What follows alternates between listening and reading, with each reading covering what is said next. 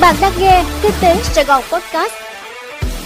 Thưa quý vị, mời quý vị nghe bản tin podcast ngày 8 tháng 6 của Kinh tế Sài Gòn. Và tôi là Minh Quân, sẽ đồng hành cùng quý vị trong bản tin podcast hôm nay. Diễn đàn CEO tháo gỡ khó khăn cho doanh nghiệp thủy sản, góc nhìn người trong cuộc. Thưa quý vị, diễn đàn tháo gỡ khó khăn cho doanh nghiệp thủy sản, góc nhìn người trong cuộc lần thứ nhất sẽ mang đến tầm nhìn tổng thể cho doanh nghiệp trong quá trình vận hành công việc kinh doanh – thông qua việc nắm bắt được bức tranh toàn cảnh của ngành thủy sản cũng như nhu cầu thị trường, xu hướng của người tiêu dùng trên thế giới, doanh nghiệp có thể chủ động chiếm lĩnh thị trường, đẩy mạnh xuất khẩu thủy sản và nâng cao mức tăng trưởng trong tương lai.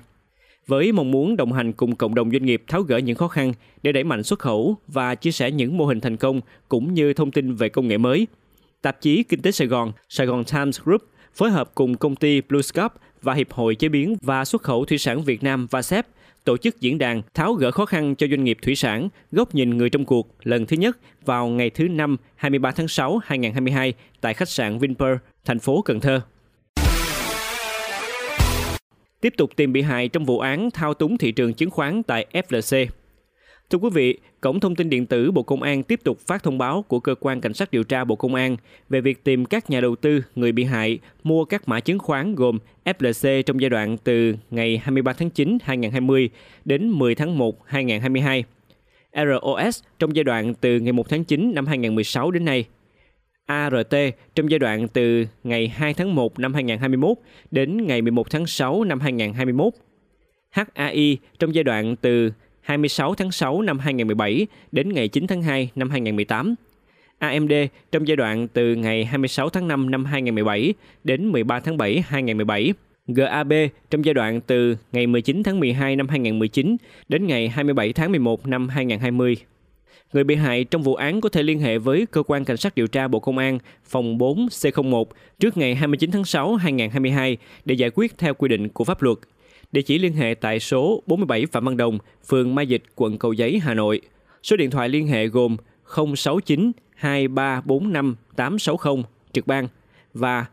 0912 733 444 số di động. Cần sớm xếp hạng tín nhiệm trái phiếu doanh nghiệp phát hành riêng lẻ.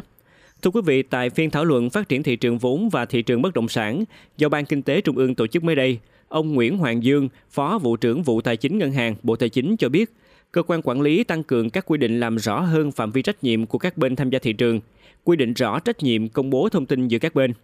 Trong đó, một phương án mà Bộ Tài chính đang cân nhắc là yêu cầu việc phát hành trái phiếu riêng lẻ cũng cần phải có xếp hạng tín nhiệm, tức đánh giá độc lập của bên thứ ba về mức độ rủi ro của trái phiếu doanh nghiệp. Hiện quy định mới chỉ yêu cầu trái phiếu phát hành ra công chúng là cần xếp hạng tín nhiệm từ đầu năm 2023. Câu chuyện xếp hạng tín nhiệm đã được nhắc đến nhiều trong 2 năm gần đây khi lượng phát hành trái phiếu doanh nghiệp tăng vọt.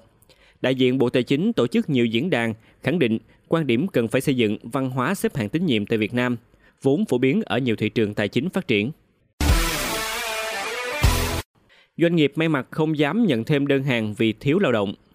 Thưa quý vị, đơn hàng may mặc tới tấp đổ về, nhưng một số doanh nghiệp hiện không dám nhận thêm đơn hàng mới do đã vượt quá năng lực sản xuất – Khó khăn lớn nhất hiện nay mà doanh nghiệp ngành may đang gặp phải là thiếu nguồn cung lao động và nguyên phụ liệu. Theo ông Vũ Đức Giang, Chủ tịch Hiệp hội Dệt may Việt Nam Vitas, trong 4 tháng đầu năm nay, kim ngạch xuất khẩu dệt may của Việt Nam đã đạt gần 11 tỷ đô la Mỹ, tăng trưởng gần 21% so với cùng kỳ năm ngoái. Ông Phạm Xuân Hồng, Chủ tịch Hội Dệt may theo đan thành phố Hồ Chí Minh cho biết, tình trạng doanh nghiệp trong ngành trên địa bàn thành phố khó tuyển thêm lao động cho đơn hàng gia tăng – một số doanh nghiệp nhận thấy việc tuyển thêm lao động quá khó khăn nên đã không dám nhận thêm đơn hàng mới của nhà nhập khẩu. Ông Hồng chia sẻ và nói, thậm chí có doanh nghiệp tìm đối tác trong nước khác để thực hiện gia công lại nhưng cũng rất khó khăn. Pin mặt trời Việt Nam nhập khẩu vào Mỹ được miễn thuế trong 2 năm. Thưa quý vị, ngày 6 tháng 6, Tổng thống Mỹ Joe Biden tuyên bố miễn thuế 24 tháng với các tấm pin năng lượng mặt trời nhập khẩu từ 4 nước Đông Nam Á, trong đó có Việt Nam. Trong thông báo tuyên bố về tình trạng khẩn cấp cho phép gia hạn tạm thời và nhập khẩu miễn thuế pin và mô đun năng lượng mặt trời từ Đông Nam Á, do Tổng thống Biden ký đăng trên website của Nhà Trắng cho biết, việc miễn thuế áp dụng với các tấm pin năng lượng mặt trời nhập khẩu của Việt Nam, Campuchia, Thái Lan, Malaysia nhằm thúc đẩy sản xuất năng lượng sạch trong nước Mỹ. Quý vị vừa nghe xong bản tin podcast của Kinh tế Sài Gòn. Hẹn gặp lại quý vị trong bản tin ngày mai.